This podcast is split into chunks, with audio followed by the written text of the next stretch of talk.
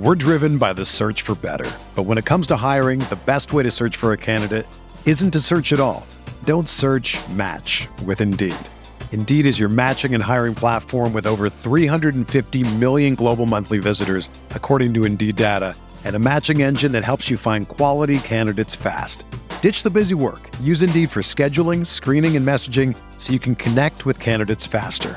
Leveraging over 140 million qualifications and preferences every day, Indeed's matching engine is constantly learning from your preferences. So the more you use Indeed, the better it gets.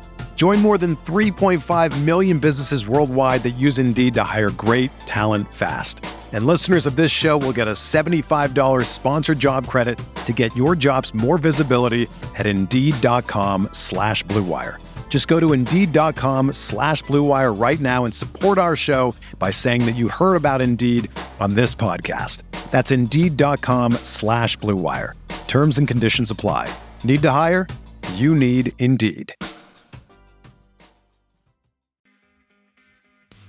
Colin Kelly here, the executive producer of the RotoViz Radio Podcast Network and co-host of the RotoViz Overtime Podcast, along with the phenomenal Sean Siegel. The wait is over, the NFL season is here, and there's no better time than the present to sign up for a RotoViz NFL Pass. You'll get access to all of our content, all of our tools, and everything you need to help you for that in-season success. As a loyal podcast listener, you can get yourself a 10% discount to a RotoViz NFL Pass just by adding the code RVRadio2021 at checkout. Or go to rotoviz.com/podcast for more information. Let's go get those championships. I hope you enjoy the podcast. Breaks a tackle, watch out! Burst of speed! Look at this freshman! Welcome to the home of professional football, Canton, Ohio. Hello and welcome to another episode of the College to Canton podcast, the perfect show for any and every college football and NFL fan. I'm your host, Travis May, and you can find me on Twitter at @FF_TravisM, and I'm joined by two co-hosts on this episode here. We've got Stefan Leco, again at Stefan Leco on Twitter, and Wispe the Kid, Matt Wispe, here joining us as well. And you guys might know what's coming if you guys have tuned into the show a few times, or really any time in the last year and a half or so. Generally when Matt joins us, we have some kind of mock draft, most of the time anyway. And oftentimes it actually has to do with incoming rookies, current rookies, something like that. And that is what we are going to do on this episode. We held the 2022 NFL Rookie Mock Draft 1.0, I believe, back around the beginning of October, just really looking ahead. But we're going to do the 2.0, the 2022 NFL Rookie Mock Draft 2.0.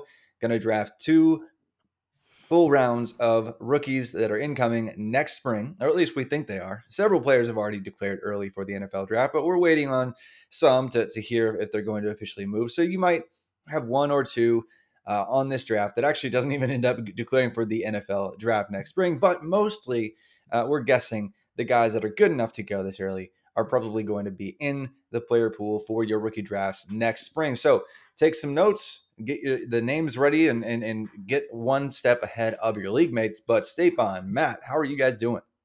I'm just here so don't get fined. That's right. Yeah, I'm good. I am excited to talk about incoming rookies. Everyone knows that the 2022 class is my absolute favorite draft class in the history of college football. It's not. I'm lying. I hate it, other than some wide receivers. But yay. I think it's important stuff to talk about, though, because it's going to be tough. I think, too, this is a good opportunity for people to start moving some of their rookie picks. If they listen to this episode and like, gosh, after three people, I don't want any of these players anymore. Start moving those draft picks. You kind of know where you're going to be picking this time of year. Like if you're, in the fantasy playoffs right now, that first round pick might not be all that valuable. Go ahead and trade it and start getting some value this offseason before everyone else realizes. Though, I think a lot of people, we've been talking about, we project when we play Devy fantasy football, when we play college fantasy football, we project pretty far out and we look at this stuff and I live in the weeds of recruiting. So certain position groups, you can see 3 years out, like which ones aren't going to be super deep. And we've known for a very long time that the 2022 crew was probably not going to be super deep when it came to running backs. However, the wide receivers are really intriguing to me. And so I will be fascinated just to see where some of these guys go, how wide receiver heavy we go early versus quarterbacks. And really the quarterback class has actually shaped up to be kind of deeper. I know I kind of talked about on Twitter almost a year ago that this class really had 15 to 20 guys that had draftable pass efficiency profiles a long time ago, but they went from just draftable to it looks like there's going to be another class with maybe 4 or 5 first round quarterbacks at this point. So that's, they're not Trevor Lawrence. They're not Justin Fields in terms of their profile, but there are some interesting players at some key positions in this class. And I think because there might be a scarcity problem at running back, it will be really interesting just to see the variance in where running backs go this year too. So I think we can get into all that as we go through these first two rounds, but we're going to kick things off right away, go over to Mr. Matt Wispe with the 1.01. And by the way, we're going to assume that this fantasy football league that we were drafting for, it's not like a real mock draft for the NFL. It's super flex, meaning you can start more than one quarterback, and it's tight end premium, meaning you get a little bit of extra juice for your tight ends for every single catch. But Matt, first pick, who you got? So I'm going to start off with a little bit of a surprise here. I'm going to go with a quarterback. I'm going to go with Stetson. I'm joking. Stetson Bennett. I will say he has a higher adjusted yards per attempt than the guy I'm going to pick. It's true. But I'm gonna go with Matt Corral. I'm probably closer on who would be number 2 on my list than you guys, but we'll get to it because I think he might be there for one of 4 for me. But I'm gonna go with Matt Corral. I think he had a little bit of buzz to start the year that was pushed by, I would say, a few analysts who were more willing to point out that if you remove 2 games from his year last year, his numbers were kind of absurd. Oh, yeah. Yeah. And absolutely. Yeah. He basically had like 2 games where he threw all of his interceptions. So that Arkansas one was, oh man. Yeah. So bad. But this year he has an adjusted yards per attempt of 9.4, which is actually down from last year where he had a 10.1, but he's done a little better keeping the ball, not turning it over. So he's only got 4 interceptions this year, down from 14 the prior year. Has 20 touchdowns. And really the thing that has put him at the 101 for me, partially because he is such a pure passer, but is because he actually has pretty solid running. Over his career, he's averaged 4 yards per attempt. He has 2 seasons with over 500 yards rushing. He has 11 rushing touchdowns this year, which obviously is a little bit fluky-ish, but whatever. It's just a... For me, he is the highest upside quarterback that I believe has some staying power. I think the highest upside is on a team that is not very good. I'm just going to say it. I don't believe in Willis. I think Willis is going to get somebody fired, but I think Willis has the highest upside for fantasy, but I think it's a short-term duration, whereas I think Matt Corral actually has some pretty solid staying power. So I'm going to go with Matt Corral at the 101. Okay, that's I don't think that's too hot. I think that's probably the consensus. What do you think, Stefan? Are you there? Would he have been your first pick here? Well, I had a couple questions first. Are we doing like in the past we've done our vetoes? Do we get to do? Yeah, you know what? Let's throw that in there. We can veto. We can veto. Each of us have 2 vetoes. If we want to veto Matt Corral, I'm dropping an F-bomb, and you're going to have to edit it out. Yeah, no, I'm not. Quick note there. Thanks for doing that. Let me explain to the listener. So if it were that Stefan were to veto Matt's pick and inserted a different name into that situation, I could then go with Stefan's pick, and that is the new 1.01. Or I could be like, nah, you just wasted your veto. I'm going to stay with Matt's pick at Matt Corral. So, yeah, if we get out of hand and somebody does a terrible pick, like I'm sure, Matt, you'll do here soon, we can actually veto each other twice throughout the 24 picks. I probably shouldn't be the one to bring it up because I think I've lost the most vetoes and had most of my picks vetoed of the 3 of us. Oh, yeah. So, oops. Because you said Zach Charbonnet at like the 106 last time. And now look at me. I look friggin' smart. No, you don't. All right, well, hey. He's still terrible. Who is your second pick here going to be? Stefan, right here. I'm going to go with a gentleman who has put up back-to-back seasons of 23 total touchdowns, over 1,700 yards from scrimmage in back-to-back years. I'm going with Iowa State running back Breece Hall. To me, he's the best running back in the class. I think he'll be drafted first in the NFL draft as well, from the running backs, obviously. I do not think he'll be going 101 to the Jags. Although if Urban Meyer was still there, maybe he would. Because what's better than Travis Etienne and James Robinson in your backfield? You know, adding in a little Breece Hall as well. More running back. So I'm going Breece Hall, Iowa State running back. He was my number one running back going into the year. I think, you know, Bijan passed him, but of course Bijan's not eligible for the NFL. So I'm going to go with Breece Hall. So did a freshman named Travion Henderson. Yes, that's correct. So, Matt, I'm not going to veto this. I do like Breece Hall myself quite a bit. I think for a long time, Breece Hall has been the consensus, either, you know, top running back in this class or top two, if you like one or two other names in this group. But he's been up there for a long time. So Corral, especially in terms of real NFL mock drafts, he seems to be the consensus like 1.01, you know, type of first quarterback that goes in the first round of every mock draft right now. And we love his pass efficiency. We love his rushing upside. That's a great first pick. You could go a few different directions at quarterback here, but I think that would probably be my next non-quarterback anyway. So what are your thoughts, Matt? I mean, I think it's probably the safest bet to be a high-drafted running back. So it in a super flex, I probably would go with a quarterback here, but I think it's probably it's preference at this point. So I don't have a huge problem with it. If I were going to veto it, it would be for Travis's next pick. So I'm not going to do that to Travis just out of spite. So yeah. Yeah. I think the reason I didn't want to go quarterback here is just, I went quarterback heavy last year. I have a lot of Trevor Lawrence. I have a lot of Justin Fields, and I missed the playoffs in a lot of leagues because of it. Yeah, but in drafting a rookie quarterback, it's the expectation is a little bit that they are going to take a little bit of time to actually get good. And to be honest, I mean, Justin Fields seems to be rounding into form, doesn't he? But do you think any of these quarterbacks have the upside that we were talking about with those guys? Like, not only is it going to be a long runway, but to what you said earlier, it could be pretty short flight. I think quarterback should have been the first 4 or 5 picks last year. I genuinely think your top 3 picks in any super flex draft should have been Trey Lance, Justin Fields, and Trevor Lawrence, with Mac Jones being kind of there also. I say all this, and the number 2 pick in the NFL draft was Zach Wilson.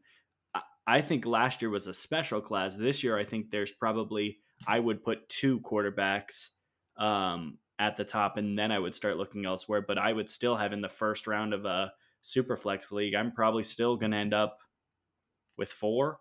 So, and some people have 5. So, okay.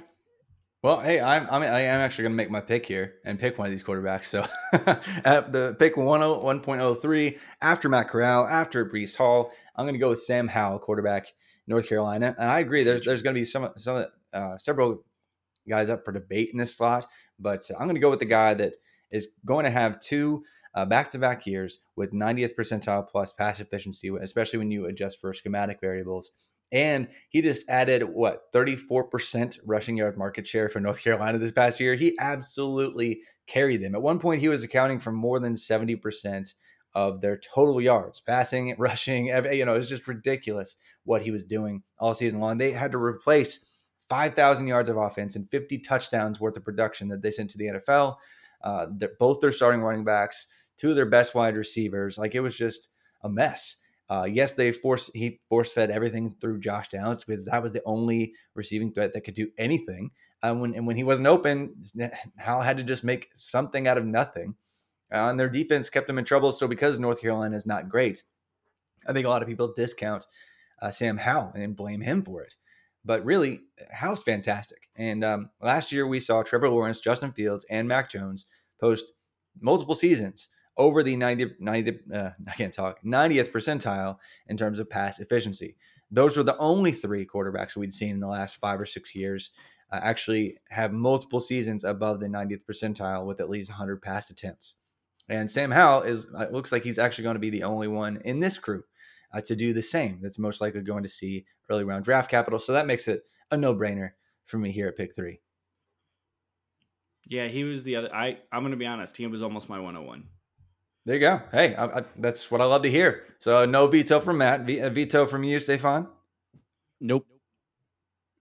You're going to say Spencer Rattler? Spencer Rattler's playing at South Carolina, baby. Yeah. Oh, my gosh. I know. Someone spent all offseason telling me that Sam Howell and Spencer Rattler, anyone taking Howell over him was a moron. Oh, I still think Spencer... Was it me or Travis before I defend this take? You. Okay. I'll just have you know the storybook has not been closed on Mr. Rattler. No, it's not over. Fine. It's not over. All right. Wow, that sucked. Pick four. I just sniped you. What are you going to do? 5 seconds on the clock. I'm just kidding. I hate you. Screw it. I'm going upside. Running quarterbacks are all the rage. Quarterbacks are all the fun. Give me Malik Willis. He's a real running quarterback. If you're looking for this year's Trey Lance upside, it's Malik Willis. My only reason for not loving him because Bo Nix took his lunch money. That doesn't matter. Like it doesn't. Like, it doesn't matter even in the slightest. But I don't think Bo Nix is good, and Bo Nix basically. The only reason Bo Nix kept that job at all is because he was a five-star. He's a five-star, and his daddy was a booster. I mean, that's it. His daddy's a big-time booster, and he was a quarterback there. Future Oregon Heisman Trophy winner Bo Nix? Anthony Brown? What? That one. Yeah, for sure. Heisman winner in the 2022 Bo Nix. That's exactly what we're talking about, Stefan. Okay. But Malik Willis, seriously though. So he has over 2 years, or he has 2 years with at least 800 rushing yards, 2 years with over 10 rushing touchdowns. And in those 2 years, he also passed for at least 20 touchdowns in both. My concern with him this year is picks got a little bit out of control this year, which is part of the reason why his adjusted yards per attempt dropped down. From 9.0 down to 8.4, which is a little bit worrisome. His completion percentage dropped by 3% also. He's a really high upside prospect, but I would not put him in the same level as a Trey Lance, but I think he has the most upside of the quarterbacks left on the board at this point. And I think most people would probably... I think when we actually get to draft season, it'll probably be closer to consensus to have Howell above Willis because I think he has more obvious rushing upside, whereas Howell, I think, may end up being... I made this super lazy comparison last night, and I just have to throw it out there.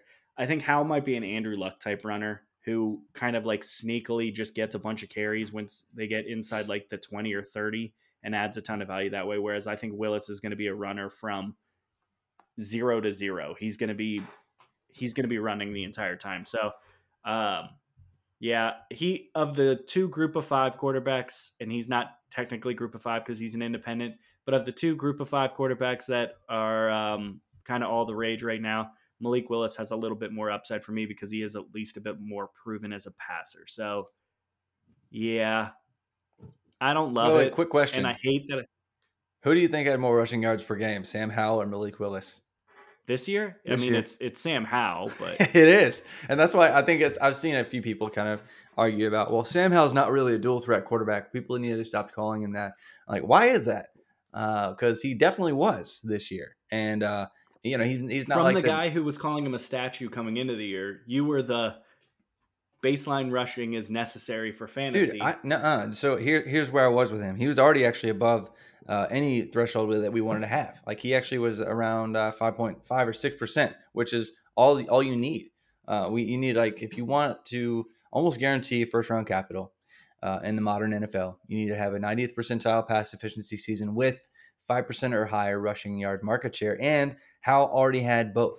Barely, but he had both, and this year he more than smashed there. And even Mac Jones wasn't technically a statue that hurts teams. Like he was a 0 point, he's like 0.5%. Like he wasn't where we needed him to be to kind of guarantee the capital. from a profile standpoint. But, you know, Sam Howell just Kadon Slovis. Oh, no. I mean, Slovis still has negative rushing yards for his career. Maybe he'll fix that going to Pitt. We could, you know, we just found out he's transferring to Pitt. But Howell is not a statue. He wasn't before.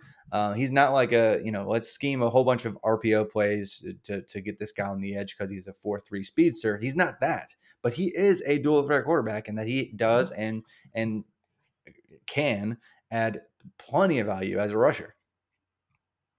Yeah, no, I'm with you, which is why I almost put him in. Yeah, put him at the 101. I was mostly just going with the idea that I think Willis, when you watch Willis's film, is more of the, well, I'm running to stay alive, and that makes me a more of a dual threat running.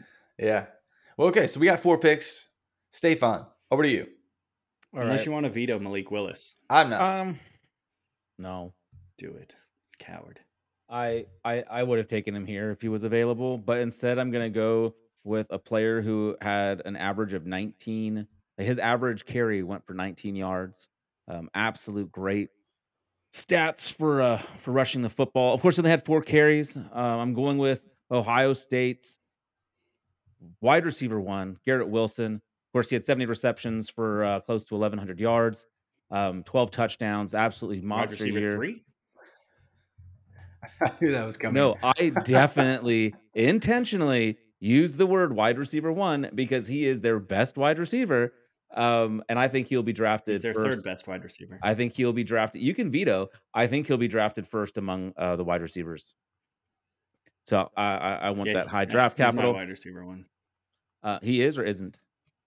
It's my wide receiver one. So why are you giving me shit? Have you met me? I mean, yes.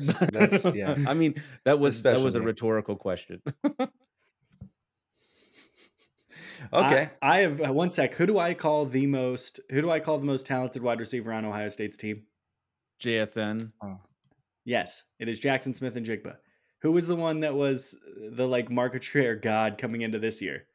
Chris Olave. This year, Olave kind of fell off, so it's hard for me to make the same claims. But I support it. I think Garrett Wilson's super talented, and I think he's going to be the one that gets the highest draft capital. But that's it. I'm not actually vetoing you because I can't. Because it's because it's your wide receiver one. No, I think that I'm actually right there with you. I definitely still like Garrett Wilson as the wide receiver one, but it's barely. I've got like pretty much a huge tier of wide receivers that are close here. So it's tough, but I'm not going to veto that either. He had a fantastic profile coming into this year. What were you saying? This is a weird time to ask this question, but for these wide receivers, maybe more than any position, I feel like landing spot really matters. I mean, look at Rashad Bateman, what happened to him. What is the all's philosophy on when rookie draft should be held, before or after the NFL draft? Oh, yeah. After. I've been in leagues that do both, so I was just curious what you guys think. Yeah, I mean, 3 days after the draft. If you're gonna draft before, like, just make it a W league. Like, there's no point in like, hey, let's have this draft on like April 1st. Like, that's the most ridiculous concept of all time. Like, when it comes to dynasty leagues, like, that's just nope. Like, make it a W league, or just how about you wait for like 5 seconds and get a lot more helpful information. That would be great. So. Yeah, Garrett Wilson. Just quit fantasy football altogether. I just want to draft the wide receiver that doesn't go to the Raiders. Like, if you're on the Raiders, I will avoid you. Yeah. Except for the greatest Clemson wide receiver of all time. Right, Matt? What? Hunter Renfrow? Greatest wide receiver in Clemson history? Is that what you just said? Oh, my gosh. I mean, let's be clear. Clemson needed Hunter Renfrow this year, so yes. He might have been the best wide receiver ever. Yeah. Well, anyway, I'm going to move on from Hunter Renfrow talk and actually take my pick here. So I'm going to go. So Garrett Wilson's off the board, and that was pick what? What are we at now, guys? 5. Pick 5. So we got Matt Corral, Breece Hall, Sam Howell, Malik Willis, Garrett Wilson. Halfway through the first round, I'm going to select Treylon Burks, wide receiver, Arkansas. Big bodied, 6'3", 230 pounds, with ridiculous wheels. I've heard people talk about him having like. 4.4 speed. He doesn't have that, guys. Just stop it. But he is very fast. He's going to test really well. His size, speed, score is going to be fantastic. And he already had among Power 5, like actual true junior wide receivers. He had the best returning production profile in all of college football, at least by my measure, the adjusted production index, a measure that we use at RotoViz that looks at dominator rating, yards per team pass attempt, and touchdowns per team pass attempt. And he improved that measure. He was already around the 74th, 75th percentile among drafted wide receivers. After this year, he's going to be around the 90th percentile. Very, very indicative of future early round draft capital. I think he's just a lock at this point for first round pick. And he had like what, 3.8 or 3.9 yards per team pass attempt and like a 45, 46% dominator this year. He had like 1,123 receiving yards. And the next closest player didn't even have 300 receiving yards on the team. He absolutely dominated. So for me, no-brainer, wide receiver 2 right here. Veto. Ooh. Who's vetoing? Matthew. This guy. How dare you, Matthew Veronica Wispe. I respect it. I'm going to veto because while I do believe he is going to end up with first round capital, I believe that he, sort of like Rashad Bateman and sort of like several other receivers that the Twitter community falls in love with, is going to get late first round capital. And I'm going to take a guy that is currently projected for very early first round capital. It's not Chris Olave. It's Jameson Williams. Okay. I thought you were going to try to Olave me right now. I'm not. I'm saying Jameson Williams, who is currently projected by a lot of draft analysts as the wide receiver 1 in the class. We're talking about a true field stretcher. While Treylon Burks can kind of do it all, Jameson Williams proved that speed is amazing. And he is a track star speed. I'm going to put this out there and just say Jameson Williams because stars matter, and he has higher pedigree, markedly higher pedigree. He is speed that cannot be replicated, and he was the best wide receiver in all of college football this year. Stefan, have fun. Yeah. So I guess this kind of goes into like the philosophical avenues of what we accept as reasonable vetoing and not. I think you make a great argument for why you would select Jameson Williams ahead of Treylon Burks, but I can't accept your veto because I can understand why someone would want Treylon Burks in this spot. No. That's not how our veto works. Our veto is who would you pick? You are now presented with two options. I would pick. You got a multiple choice question. Neither of them are my wide receiver too, so that's doesn't fine. Matter. You got a multiple choice question. I just, to me, like I can see the path for both. So to me, like the veto is null and void. Garbage. But this means you probably get to pick your boy in a minute here, though, Matt. Yeah, you might be able to pick him yourself. So I win. Perfect. Awesome. Take that. Hot garbage. Take that. Well, hey, you know what? You kind of already explained. Jameson Williams 107. Let's move on. He should have won the Biletnikoff this year. He basically changed the face of the Alabama program over the course of this year, and he showed up in the middle of the summer. Yeah, I say changed it. They would have been, their passing offense would have been really, really bad had he not been there. That team does not have wide receiver talent or not wide receiver talent ready to win a national championship. He jumped in.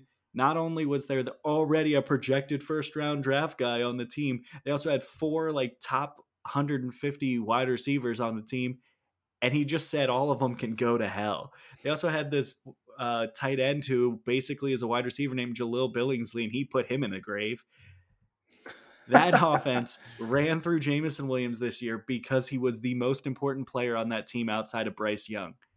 Jameson Williams is awesome, and he is going to get early draft capital and should therefore also get early capital in your drafts.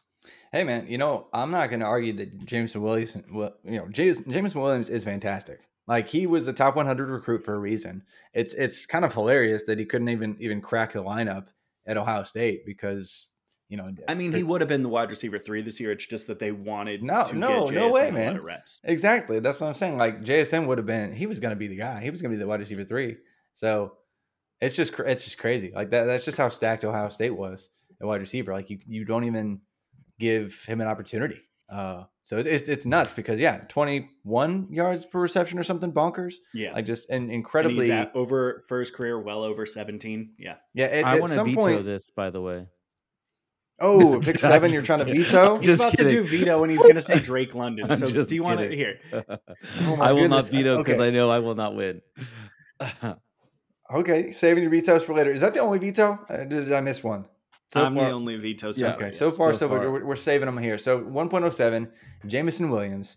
Say Zach Charbonnet so I can say veto. Okay, so it is interesting. We're on the eighth pick in the first round, and we've only had one running back go, and that's crazy to me. But I am not prepared to take another one just yet. I'm going to go with a gentleman, again, another gentleman, who just in his senior year threw for more touchdown passes than his first 4 years combined. I'm talking about 19th year starter Kenny Pickett from Pitt. 19th year. Surefire first round pick. He's going to get the opportunity, I think, to I don't think he's probably going to start this year. I think he'll be waiting a little while. But when he does take over for Aaron Rodgers, I think it's going to be a beautiful thing. Oh. I'm just kidding. It won't be. He's going to start when he's like 27.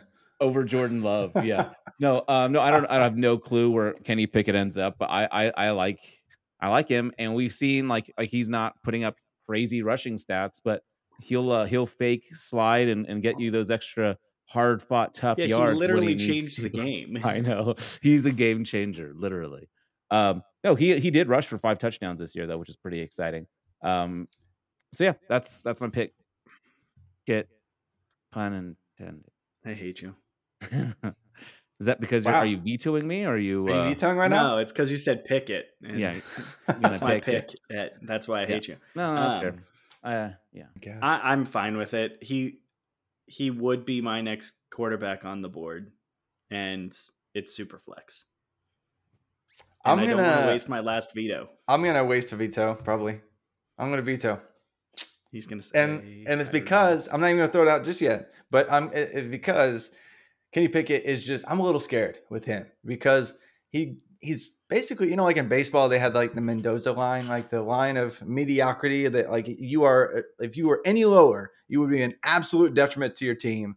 They have that in baseball, but I think until this year, it was like the Kenny Pickett line. Like he was just good enough to not get benched. He was just good enough to make enough plays to, I'll be like, oh yeah, he should be starting in college.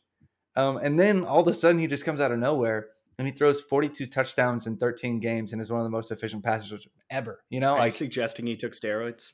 No, but it's just, it's incredible. Like fifth year, like out of nowhere just goes off. It helps that he has the Bletnikoff winner in Jordan Addison, and Matt hates that he won the Bletnikoff, but 2023 I'm going to challenge veto and say that I would rather have David Bell, wide receiver, Purdue, instead of Kenny Pickett here. Oh, so I have a multiple choice? You have a multiple choice.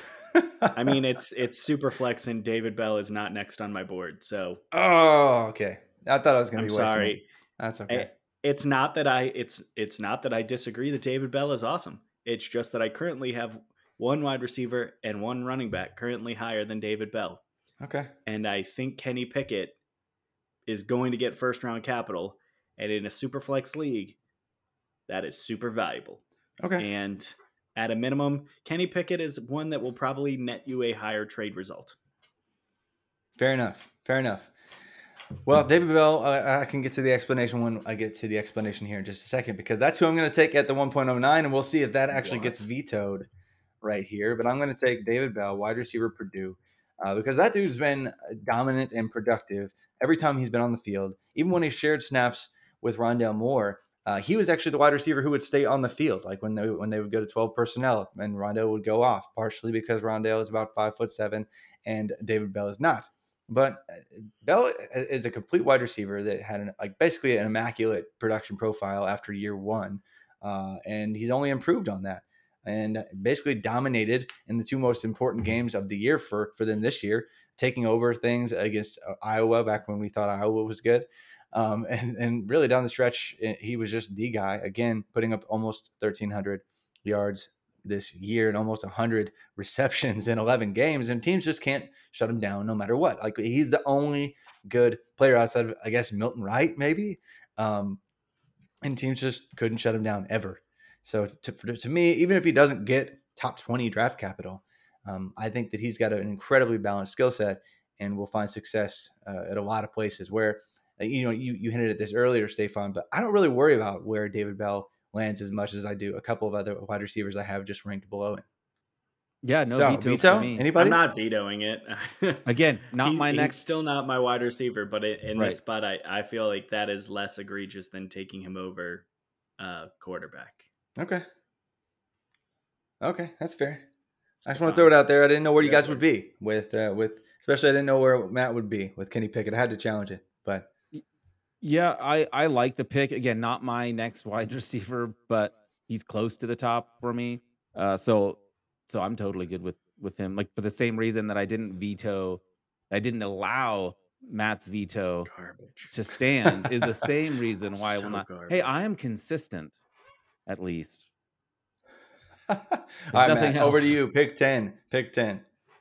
Matthew? Yeah, that's you, Matt. I'm deciding. Remember how I said I had a wide receiver and a running back? Well, the wide receiver I have, if I do this, I am stabbing Stephon in the heart. Ooh, you should do it then, because he deserves to go this early.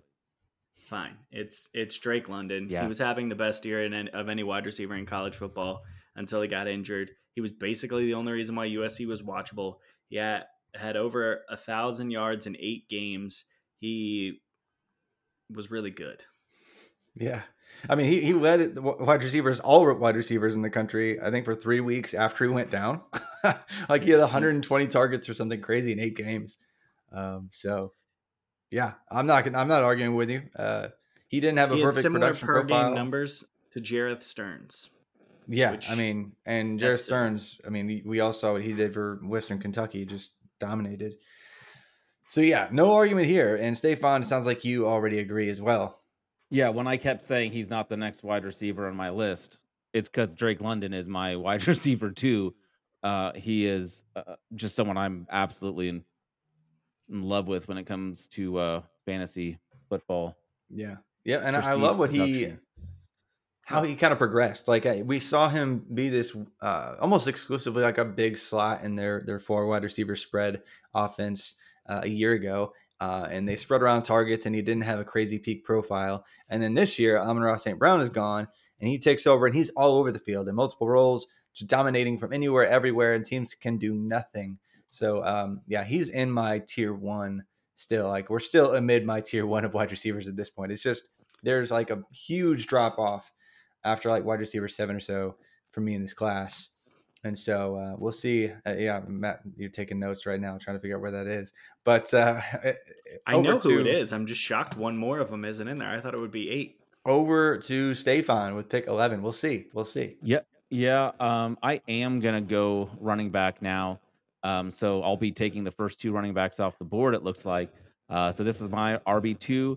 I have a feeling this might get vetoed by one Wispe the Kid. Veto. I'm going with back-to-back. It's not Zach Charbonnet. Back-to-back 1,000-yard rusher. I'm going with a guy who averaged more than 2 receptions a game. I'm going with Texas A&M's Isaiah Spiller. Oh, no, not veto. Isaiah Spiller is the easy pick. He's my running back 1. Okay, I thought you might. I thought for a while you didn't like Spiller. I didn't like him getting the hype he was getting as actually like a super elite running back. I don't think he's a super elite running back. I think he is the second best running back in a bad class. Okay. He's good, but I thought you were going to say Zach Charbonnet, which is why I was vetoing you halfway through your word. No, not Zach. See, he's coming up later, I'm sure, but not yet. Yeah, that's. Well, I'm not going to veto that either, because he is also my running back 2, and he's right in that range at this point. Do you have Breece Hall as your number 1 as well, Travis?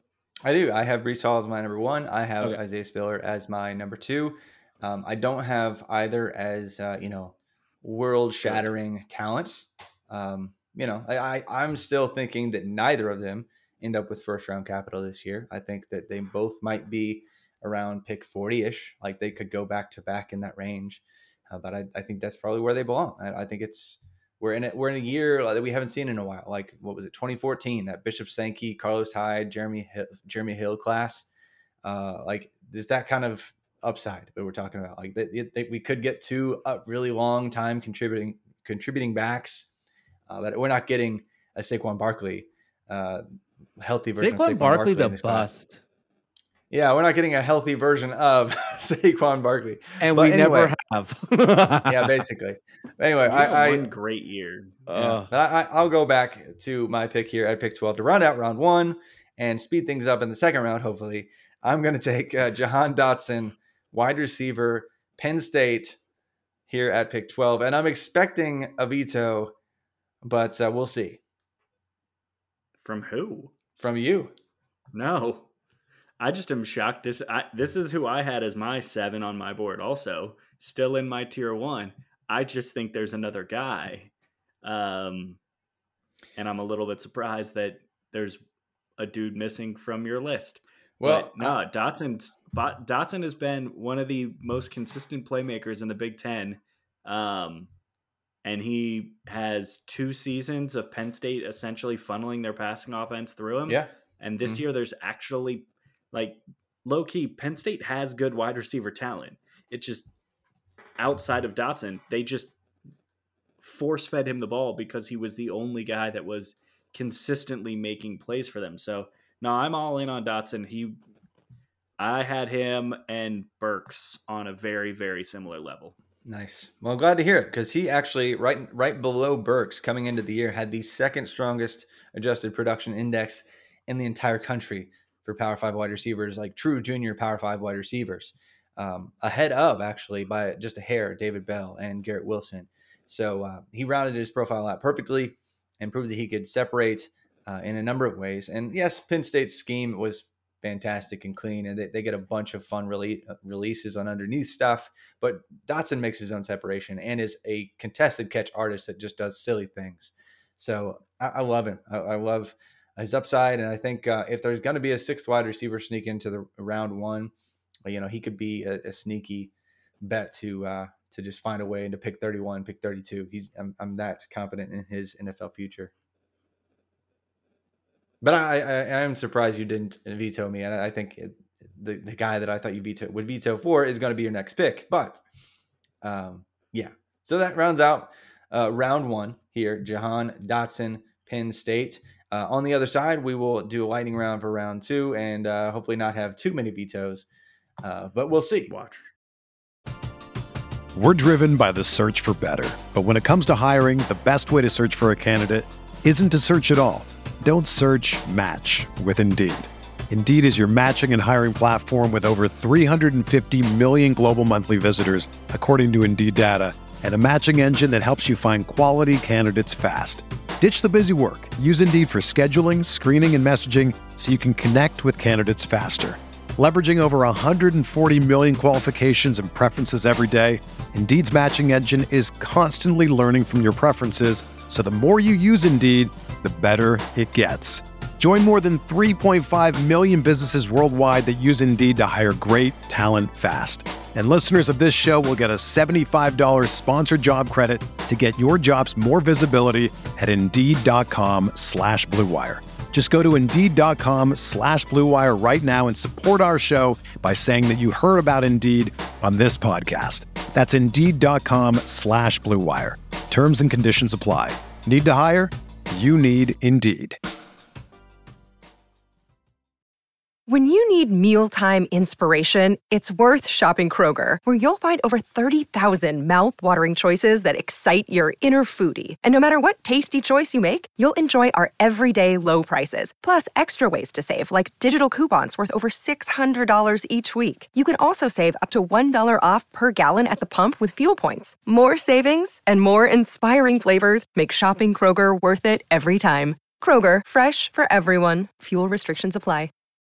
All right, so we're back, round two. We already had round one, and just to recap here, round one, we saw pick number 1 to Matt Wispe was Matt Corral, quarterback Ole Miss, and then Stephon took Breece Hall, running back Iowa State, I then took Sam Howell, quarterback of North Carolina, and then went Malik Willis, quarterback of Liberty, Garrett Wilson, wide receiver, Ohio State, Treylon Burks, wide receiver, Arkansas, Jameson Williams, wide receiver, Alabama, pick 8, Kenny Pickett, quarterback, Pittsburgh, David Bell, wide receiver, Purdue at pick 9, and then Drake London, pick 10 for wide receiver for USC.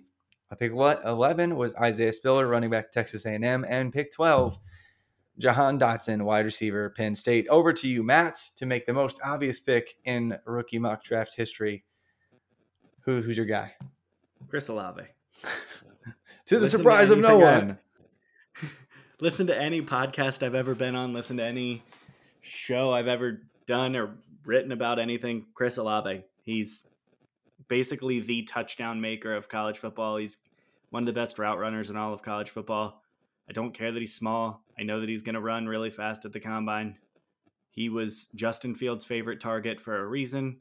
He was, this year just was, his skill set did not line up as well with CJ Stroud, who did not really like to throw the ball vertically. And that's Chris Olave's strength, is getting behind the defender and just really making it an easy throw for a quarterback. But that was just not the strength of CJ Stroud. I'm mad at myself because I didn't realize he hadn't already been picked. So I should have taken him above Drake London. Because I have him above Drake London. See, that's who I thought you were going to veto for. But then halfway through, you were talking about Jahan Dotson. And I was like, I don't think he even realized Olave was still here. And of course, that was the case. Fully would have taken him at the spot where I took Drake London. He's better than Drake London at everything. So, man. All right. That's high praise. I'll be honest. Here's my rankings. Garrett Wilson, Chris Olave, Jameson Williams, Drake London, David Bell, Treylon Burks, Jahan Dotson, and other receiver that I think you're forgetting. Okay. Well, don't say it just yet, because this is actually where I see a tier break. So I'm really intrigued to see where Stefan goes, because there are 13 picks. In fact, these first 13 picks were mine. They're just in a different order slightly, but they're my top 13 players. And then I see there are so many different directions that people could go here. So Stefan, surprise us. I don't know if this will be all that surprising, because I am a running back centric. Apparently I'm going with, the should have won the Heisman Trophy, Kenneth Walker III. No, he shouldn't have. I just love messing with you, Wispe. But he had 1,600 rushing yards. He carried that Michigan State offense, 18 touchdowns on the ground, another one through the air, averaged more than a reception a game. He didn't do a whole lot with them, but at least he showed he could do a little bit if called upon. May not be a 3-down back, but how many of those are there in the NFL these days? I think he will be the third running back taken. I like Kenneth Walker quite a bit.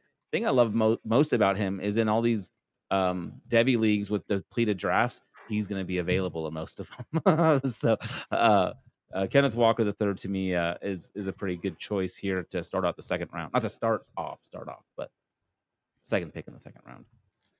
Okay. That's interesting. I think to some people might have been surprised that I kind of excluded him from my perceived kind of top 13-ish range, because I think even some Twitter mock drafts and things that I've seen, a lot of people are higher on him. So I think for some listeners, they may be thinking, how in the world did this guy not go higher? He dominated this year, whatever. But he's in a near zero as a receiver. And so that concerns me a little bit. That was my only hesitation in ranking him very highly. But I'm not going to veto this. Are you, Matt? No, he was, to be honest, before I realized that Olave was on the board, I was taking him. Okay. Nice. So. Nice. Well, anyway, I'm going to make a pick that Matt is probably going to actually veto. But we'll see. I'm not really sure. So I'm actually going to go and go quarterback 5 here. And this is the guy who is going to be polarizing. Might not get first round capital, but he might get beginning of round 2 capital, but he might also get round 1 capital. I don't know, because there's just a mixed bag of reviews on this quarterback. But Desmond Ridder, I was sitting on the fence for a long time. And thought, you know what? Look, if he actually gets first round capital, there's absolutely no way that he's not going to be going around pick 15-ish overall in a super flex league. Maybe He drops in some crazy cases to pick 18 or something like that bizarre. But if I really think the NFL is going to catch up on Ridder and look at his improvements and look at how he basically changed the program with Luke Fickell, of course, at quarterback, and he was making pro throws 3 years ago. I was really high on him 3 years ago. He improved on a lot of questionable areas in terms of his intermediate and deep accuracy and consistency. Like he pushed the ball a full 1.5 yards further downfield, but increased in pass efficiency and touchdown percentage and a whole bunch of other fun numbers that we like here at RotoViz for quarterbacks. But Desmond Ridder, quarterback Cincinnati, I think quarterback 5-ish. If he gets top 40 capital or so, sneaks into the back end of round 1, he's going to be going here. Yeah, I'm not going to veto it. I think it's fine. I hate this pick so much. I think the upside warrants taking him in the beginning of the second round. Like I probably would wait a little while, but I understand it. However, meanwhile, Cooper Kupp just left the game with an injury.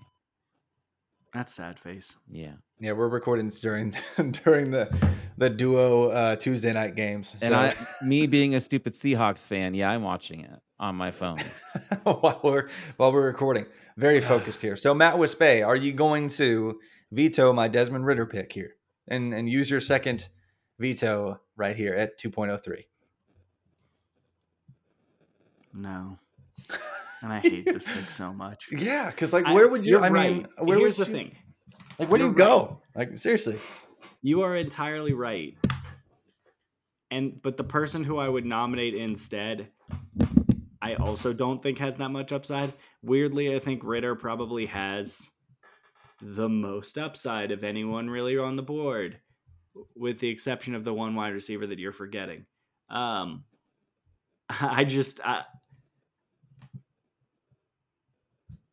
just don't think he's a good quarterback. That's the problem. Is I live in Cincinnati and I've watched too many of his games. And I remember going into his junior year when I was fully saying, this guy should be benched. Do not start him. This is the guy that will hold you back. He had one stretch in the middle of the 2020 season where he looked like one of the best quarterbacks in the country. And then this year he was all kinds of just okay for me. His rushing production really isn't what you would expect it to be for a guy who is, to be honest, a better runner than a thrower. I'm not vetoing it, but I don't like it. But I also don't know what this is. Why you should trade if you have a second round pick, trade it now, because the second round's not very fun. Yeah, I just told you guys. See, I just disagree. I have a quick question for you. A couple weeks ago, Travis and I did an episode on like guys that could really boom, like bowl game boomers, I think we called it. Like players that could really elevate their draft stock based on their performance in bowl games. Is Desmond Ridder, if he can somehow get Cincinnati, if he can get Cincinnati to the national championship game, you wouldn't change your tune? No. Ooh. I've watched him for 4 years. Spicy. I've watched that offense suck for 4 years. But he'll get the capital, man. He'll get the draft capital if that happens. No, he won't. Oh. Honestly, I don't think he will. He might get late first round cap, but I think his cap is quarterback 4. And I think he only gets quarterback 4 if Kenny Pickett sucks at like his pro day. That's and, if he, and if he gets quarterback 4, he's going before this in Superflex leagues. Probably, but I just don't think he's that's my issue. I love that this is our lightning round, by the way. Yeah. I'm sorry. Why? Absolutely sorry. All right. Here's a bowl boomer for you guys. Here, I'll give a bowl boomer because I don't know if you guys brought this up, but it is a guy that should be in Travis's top tier because talent-wise, he's awesome. He had an amazing break-the-system freshman season in his adjusted production index. His name is George Pickens. If he didn't tear his ACL, he would be in the conversation for wide receiver 1 in this class. He's absurd. His freshman season, say what you want about David Bell. David Bell did it better with raw production because his team actually passes. George Pickens did it on a team that couldn't pass for the life of them. and he's absurd. And everyone knows I love super duper pedigree wide receivers. This is a super duper pedigree wide receiver. No, so I'm right there. I mean, he's really close to this spot on my board. Like, so that's, I'm not going to veto you at all. And he rushed back to try to get healthy. And he's just not healthy right now. Like, he missed all of the season, essentially. Now he's back, and he'll be back in the playoffs. So maybe he blows up and has a few more weeks to get healthy, and he just absolutely smashes and gets early round capital. He's that kind of in between wide receiver. He's like the last potentially elite wide receiver in this class for me. So I like that pick. But I'm still not done talking about Desmond Ridder. But Stephon, no veto here. No veto here, but I do kind of lean with Travis that there's a bit of a tier break between those other guys and Pickens. But it is because of the injury, not because of the other stuff. We haven't seen him play healthy since it, and you never know if he lost a step or not. But I do think he would be my next. I mean, he is my next receiver on the board, so I think it's a good pick here. And I think value wise, like you were talking earlier, Matt, about like trading out of the second round. I mean, if you can get a guy like Pickens in the second round, you take that every day. That's great value for what he could bring to the NFL.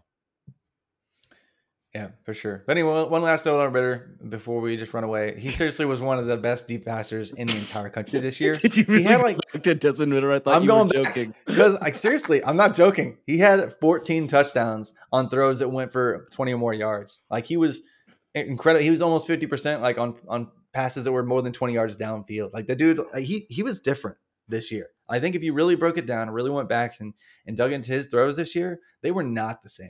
And so if we saw Kenny Pickett just jump from absolute trash to like potentially first overall, like Ridder had just as steep a jump, but he was actually already better before. So I'm not saying that I have Ridder ranked higher than Pickett, but I am saying that Ridder definitely needs to be in the discussion, especially when we get to this range. But that's now done. I'm done.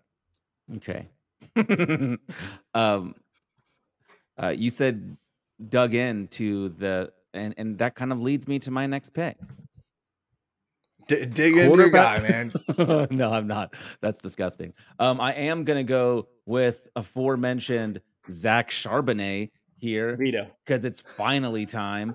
Sitting here middle of the second round at pick 205. Zach Charbonnet is a steal. He has, I've talked about him so many times. Like, his freak score is off the charts. The dude is huge and can fly. He finally was able to get a bulk of carries in an offense, and we were able to see what all he could do with them. Absolutely stellar season at UCLA. Chip Kelly really was able to get the most out of him. Zach Charbonnet could be the type of player that we see really excel in the NFL. So I think in the middle of the second round, he's a great pick. Oh my gosh. Freak score? Pretty sure freak score is a wide receiver metric. Veto. This is gonna be weird because like veto. I'm saying it, and you're gonna have to pick your guy because you're honest with yourself. You would take Kyren Williams over him, but that's veto. Remember what I said earlier. Even though you didn't pick my guy, Travis, you could see the argument for why Zach Charbonnet would be Kyren Williams over Zach Charbonnet. Kyren Williams isn't even after veto Zach Charbonnet on my list. Okay, continue. Oh my God. So is your veto because you don't think Zach Charbonnet is good, or because you think someone else is better? You don't think he's good? He's a dinosaur. How is he a dinosaur? The dude can fly. Actually, he started having receiving production this year. Yes. Still sub six on rushing average, which everyone knows. I love me some arbitrary thresholds. Couldn't catch a pass at Michigan. Basically got pushed out. Who was throwing him the ball at Michigan? It didn't. To be fair, schematically, they don't really do that with running backs, but. Did they do it with Blake Corum? Not much, no. I'm actually looking. They did actually with Donovan Edwards, the freshman. They did with Edwards, they did with Blake Corum, and they did with Hassan Haskins this year. All of them had at least two receptions per game. That's not true. All of them had at least one reception per game on average. It's not much. It's not great, but. Yeah, he didn't do much there. Hassan Haskins pushed him out the door because he couldn't get on the field with Hassan Haskins. I don't think Hassan Haskins is even draftable. To be honest, Hassan Haskins has been the running back one in terms of snaps and touches since the November of 2019. Like last year was shortened, but like Charbonnet got his looks coming in as a freshman, and you know we thought he was going to take over. Haskins actually took the job and then kept it last year. Corum kind of got close, but he kept it. And then again this year, I know Corum missed time, but Haskins was still the guy. Still got 20 plus touchdowns. So I completely disagree that he's not draftable, but he's not going to be drafted today in this one. But Haskins is at least intriguing. But I am actually going to have to go with Wispe because I do have a tier break after a couple of different players that are above Charbonnet here, I believe. But actually, yeah, and Kyren Williams is one of those players. So I believe there's concerns about Kyren Williams' size, right? Like that's the argument against Kyren Williams. But Kyren Williams is literally everything well and has done so for quite some time. He was in the mix for running back one for a while in this class just because he was so stinking good at just about everything that you ask him to do, especially the pro people love to talk about the pass pro. And he's really good at that aspect of the game. He's one of the best receiving backs in the game in all of college football. And so because I would take Kyren here, and I do believe that he should get better draft capital than Charbonnet as well, I'm actually going to go with Kyren Williams and make that the official pick here. Sorry, Stefan. I'm so sorry. but yeah, I'm going to go with Kyren all right. here. Who are you picking at 206? Now it's your pick. So I'm actually, I think both of you, yeah, just to get back at me, both of you guys could probably guess my next pick, actually. I don't think I can. No? Oh my gosh. No. I'm so disappointed in you guys. Rachaad White, running back, Arizona State. Myself. So I'm gonna. Well, actually, Matt's out of Ethos, so I guess that leaves it to Stefan if he wants to get revenge right here and try to veto my Rachaad White and try to convince Wispe. Try to convince Matt that he should go with Zach Charbonnet ahead of Rachaad White. I'm not going to try. Oh man, that'd be fun though. That would be fun. For those who don't listen to me enough, I hate Zach Charbonnet a lot. Rachaad White, like seriously though, like the guy led all running backs in the country in receiving yards per game. He's one of the most elusive backs in the country. Had over 11 yards per touch in 2020.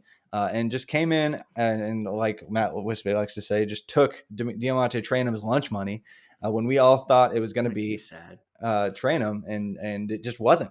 Rachaad White was the more effective player, and it took him a few weeks this year to kind of realize, man, what are we even doing with this timeshare crap? And they just benched essentially Traynham and Gata and said, Rachaad White, here's 30 touches a game for like 3 or 4 weeks in a row because Rachaad White is just so much better. And he's a top 5 running back in this class. I'm going to keep saying that till it sticks because it needs to be a thing. Most people don't stay up, especially Wispe. You don't stay up. You're going to go to bed right after this podcast. All of his games start at like 9:30 p.m. And so no one actually watches the guy dominate, but that's all he does. And so I think he does get day 2 capital. And I think he's going to have a pretty good combine too. I'm with you. Yeah. I'm just torn on what to do with my next pick. I honestly had. Tom's gonna veto me. I had Rachaad ahead of Kyren as well. By the way, so did I. I actually had him right ahead. Wait today. I forgot it when I made my list. I'm having a good day. You know what? That's because he plays all his games before you go to bed. So you just kind of which is why you also don't like Zach Charbonnet. No, I hate him because he's not good at. You hate him because he went to Michigan. God. Probably. No, I hate him because I called him a dinosaur early, and he's still a dinosaur. All right. Anyway, my next pick, it's a little bit – we're now at the 207. I don't think there's a lot of good players left on the board, so I'm going to start taking players that I believe have some upside. He thinks – Travis is – nope, wrong, stop. Not that guy. I'm taking Jalen Tolbert, wide receiver out of South Alabama. He had a near 50% market share in receiving yards this year. Yeah. In 2020, I'm pretty sure he did basically the same thing. Mm-hmm. He not quite as dominant in 2020, but I think in 2019 he was also really high. Basically, Jalen Tolbert was the South Alabama passing game, and he's been that way for 3 years. He's absurd. He's going to test well at the combine. He's a guy that no one knows – no one really knows about. But he's going to be that guy that analytics guys like me will be like, hey, guys, we should probably be looking at this guy's profile. And then all of a sudden, we're going to see him like do really well at the Senior Bowl, and some film guy is going to be like, guys, let me tell you about this super duper sleeper that no one's ever told you about. Yes, every Jalen year. Tolbert. Every year. Oh, my gosh. And then all of a sudden for like a week and a half, everyone's going to tell you that he's going to be a first-round wide receiver. He won't be, but he's going to get – I think there's a legit chance he could end up with day two capital. You give a guy like that day two capital with his production profile, and he's a hit. It's worthwhile of this type of play. Yeah, absolutely. No arguments here. I want to veto because he's a tier down. But isn't that the reason you vetoed my guy? Is because actually he was a tier? So from the guy I didn't finish. Veto. I didn't finish from the guy that I just took. He's a tier down, but he's just barely in there with like two other players. I think that I would actually take, and Zach Charbonnet is in that same tier, by the way. So you know, it's let's go back. Just do it. Veto me just to say it. Okay. You know what? I do have a guy ranked higher, and I'm just intrigued. So I'm gonna do it because this is my second one. So I'm gonna veto, and I'm gonna say Trey McBride, tight end in Colorado State. That's my next pick. Absolutely. So much. Absolutely. The dude averaged more than 4 receptions. Like the dude is crazy. Boom. Sorry. Love it. I won. I did it. I keep winning these things. This is great. He averaged more than 7 receptions a game this year. I've lost to David Bell one though. Seriously though, Trey McBride was like the Travis Kelce of college fantasy football. Like he just dominated. The dude had over like 1,000 yards and had all. I mean, he didn't have a. How many receptions did he have? Like almost 100 or something? 86. Like 86 tight end guys. In 11 games. Yeah. It's insane. In 11 games, 86 receptions. That is insane. And yes, he only had 1 touchdown this year because Colorado State was completely inept, but they shoved everything his way anyway. But the year before, he had 100% of Colorado State's receiving touchdowns last year. So they played 4 games. I know, but it doesn't matter. Like he had all of them. All of the receiving touchdowns that they threw last year. It doesn't matter. Like if it was 1 game, okay, but like all of them. So it's not like it's a first year. Like he already had 2 really good years before. He dominated in 2019, dominated last year, and then was the best tight end in all of football. And it wasn't even remotely close this year. There are other tight ends that I like in this class, but he profiles insanely well and makes one-handed grabs. He's gotten fantastic hands. So Trey McBride, and I didn't even have to explain it because Stefan was like, "Yes, I accept." Well, I had cut and pasted Zach Charbonnet for my next pick, but I actually wasn't going to take him. I was actually going to take McBride if Matt didn't take him. I was just looking at his numbers, and it's insane. The dude's just ridiculous. Like even last year, like for his career, even including like his freshman year, he averages over 4 catches a game. Like we just mentioned, he was just under 8 catches a game this last year. Dude's insane. Last year, like you said, he scored a touchdown on 100% of Colorado State's games. I like the guy a lot. It's a great pick. I will, though, now at the 208, select Zach Charbonnet. Matt vetoes. Travis, what would you like to do? Veto. Oh, okay, good. You can't veto anymore. It's out. No. We're both out, I think. Oh, then I want to take all the terrible players just so that they're in the podcast by the way, forever. Charbonnet's right here in this tier. I wouldn't have vetoed it even if I had it. So I like it. We don't need to argue about Charbonnet anymore, I don't think. And because we got to finish this draft one day here. Yeah. But 2.09. So we move on. Yes. I'm going to go over to a player and snipe Matt Wispe here. Unless he was actually going to go Tolbert again, which he might, I guess, probably here in a second, but Wan'Dale Robinson, wide receiver, Kentucky. I'm going to get a player that is a favorite of Matt Wispe's. Obviously, what he started at Nebraska and was a running back / wide receiver with a super low average depth of target. Really looked like just a gadget player from time to time. Was just kind of a weird prospect to try to analyze. And some people still think that that's the same guy. But truthfully, he I think more than tripled his average depth of target this year and actually became a real wide receiver for Kentucky. As much as Kentucky loves to do that whole gadget thing, and have like the Lynn Bowden that does everything for the team. Wan'Dale did some of that, but really for the most part, he was just a normal, really dominant slot wide receiver And I think he could be that at the next level. And I think he gets day two capital. And so I think he's an offensive weapon that's a lot of fun. I think he's my wide receiver 9-ish. He's a tier down from a bunch of the top names, but Wan'Dale Robinson, or as somebody's typing in the show, she writes, Juan Jesus Robinson. Is that Wan'Dale Robinson, wide receiver, Kentucky?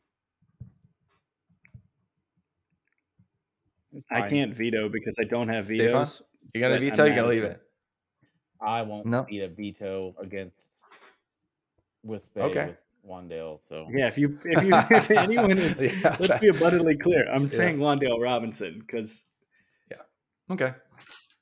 All right. Well, that's easy enough. 2.09 and over to you. 2.10. This is your last pick, and you're going with Jalen Tolbert again. Is that? I'm guessing that's the case. I'm going with Jalen Tolbert for all the reasons I just said. I think he's the type of guy you should be taking a chance on at this spot. And he's awesome. Okay. All right. Fair enough. I like it. I'm sorry. Who are you taking? Same guy? Jalen Tolbert. Yes. All right. You want to veto him? You should veto him just for the sake of vetoing. If I veto him twice and then he becomes like the next big thing, I'm going to feel like a big dummy. So one veto is enough for one guy. I'm going to go with pretty unpopular pick here, I think. Is it my turn, by the way? Yeah. It is your turn. It is your turn. I think this guy will get draft capital. I don't really love the production, don't love the athletic profile, but if you're starting running back at Alabama and you can get some work done, you're going to get that draft capital. I'll go with Brian Robinson Jr. With my last pick in the second round. Neither of us can veto. Yeah, neither of us have veto. So, but would you? I'm just curious. Is this way off the rails? Is this way too early? Would you prefer like a Jerome Ford or something like that here? No, I would have vetoed had I had a third. Yeah, but I've got wide receivers I would take above him, but I don't know that I have another running back that I would run to the. I think I have 3 wide receivers and 2 or 3 running backs. But all right, that's just take Carson Strong above him. I mean, that's okay. Actually, I would too. But I don't like Carson Strong. I do have an NFT of Carson Strong, but I don't. You would. I would, yes. I also have Isaiah Spiller. I also have Rachaad White. I also have Jaden Hazelwood for some reason. But anyway, Arkansas great. Yeah, but anyway. I would have, but at the same time, like once you get this far into the second round, this is the my guy territory where if this guy gets day two capital, then absolutely. I'm just not sure he's going to, but he might because he was the dominant running back for Alabama, and that helps. Especially he could be that bull season boomer, and he is a boomer because he's at least 65 years old. but he is a candidate to go off in one of these next upcoming games and help his stock out. So I like he's in that range, but I have just some players higher than him that probably look silly. I actually have Jerome Ford higher than him. I'm not going to take Jerome Ford here with my last pick here. I'm tempted to.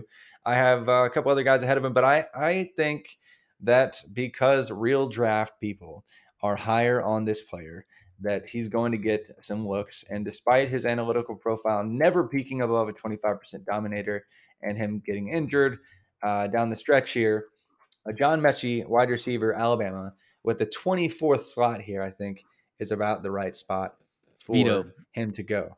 So Stefan is vetoing because he knows that Matt Wispe will basically take a random ham sandwich over John Metchie, and that will win, I'm sure. So who are you going to put here? I'm intrigued. There's put the wide receiver, I'll say yes. What?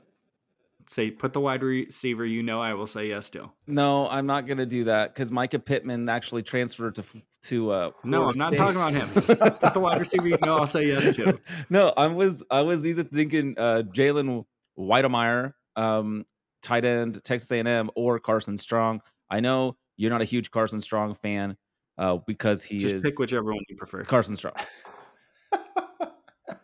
Carson Strong. I hate you so much. I don't want to make it easy for you. No, legitimately 99% of players in college football would have been easy for me. You couldn't have just said Khalil Shakir, who we're just not talking about right now, but I do love. He's close for me. He's close in this range too.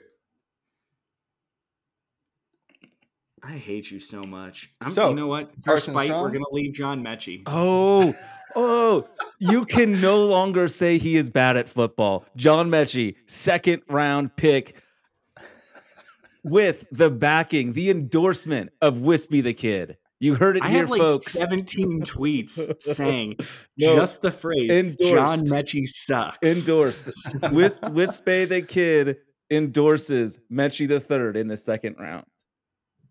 That's what I said. I mean, that's what I see. I mean, that's clearly what he's doing right here. So I love it. Rounding out the second round with the stamp of approval from Matt Wispe is John Metchie, wide receiver, Alabama.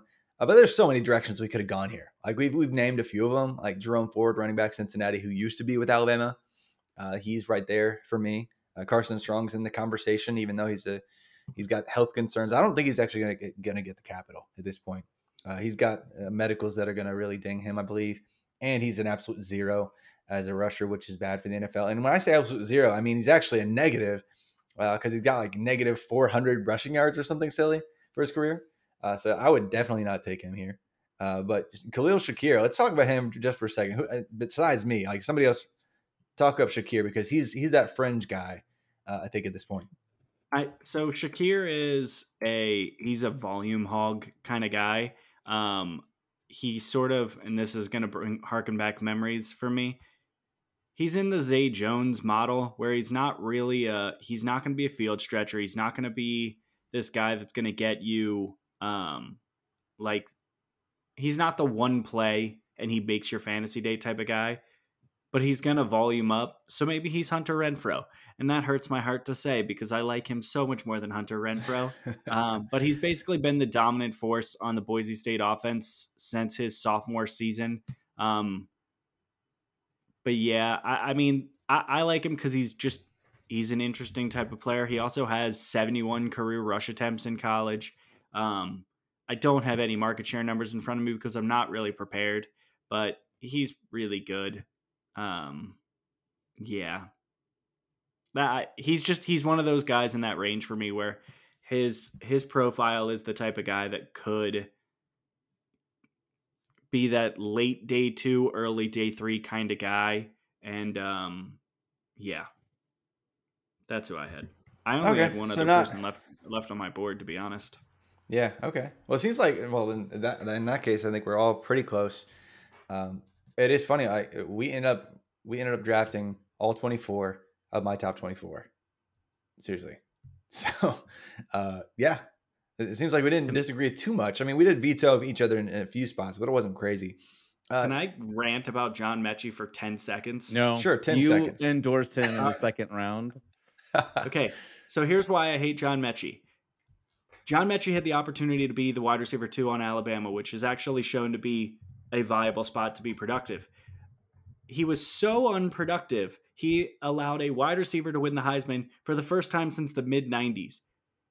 There's a reason why Devonta Smith's numbers were absurd, and it is purely because of the fact they did not have a wide receiver capable of being dominant besides him once Waddle went down. Waddle was actually just as productive in his time when he was healthy in last year's season alongside Smith. When they finally broke down, all of a sudden Metchie was so useless that they said, we're going to throw every single pass to Devonta Smith. He's garbage. He's garbage.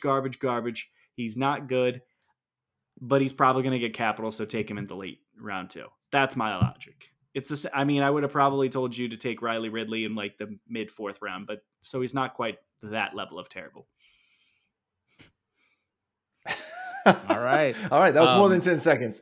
But the only other guy that hasn't been mentioned, or maybe two guys that haven't been mentioned, maybe get a take from you, Stefan, on Zay Flowers or Tyler Algier.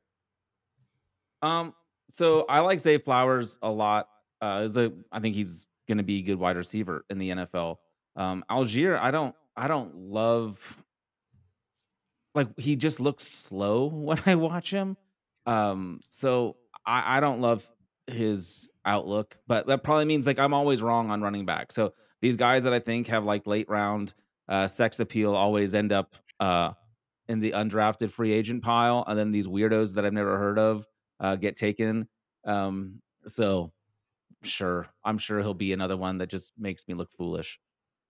But not a big fan of Algier. Is Algier coming out? I believe so, but it's not official yet. I don't think he could be one of those guys that actually comes back. He strikes me as a will be back next year kind of guy. So, by the way, Sincere McCormick, just super productive guy. Yeah, for UTSA. UTSA is actually winning without him right now. So, I'm running back to no matter guys. We're watching. They don't matter. The line moved like 6 or 7 because there were rumors that they had upwards of 10 missing players. Okay, I thought it was just because of him, and I was like, what the hell? I was talking to Zach Kruger, who's doing the opt-out tracker list for NBC Edge. I don't actually know the name. RotoWorld. So he's doing their opt-out tracker, and I was talking to him because I said the same thing. I was like, the line moved 5.5 points because of McCormick. I was expecting like 3, maybe 4. No. There were really big rumors that they were missing like 10 players and could have position groups completely decimated. And I think that Vegas was trying to offload liability on them. So that's where that was from. Okay. Cool. Well, since I think we've already forgotten that we're still recording, I'm going to just recap the second round here. Chris Olave was the first pick of the second round. Then Kenneth Walker, running back, Michigan State. Desmond Ridder, quarterback, Cincinnati, who definitely deserved to go there. George Pickens, wide receiver, Georgia. Kyren Williams, running back, Notre Dame. I picked Rachaad White, who definitely belonged to pick 18 here at running back, Arizona State.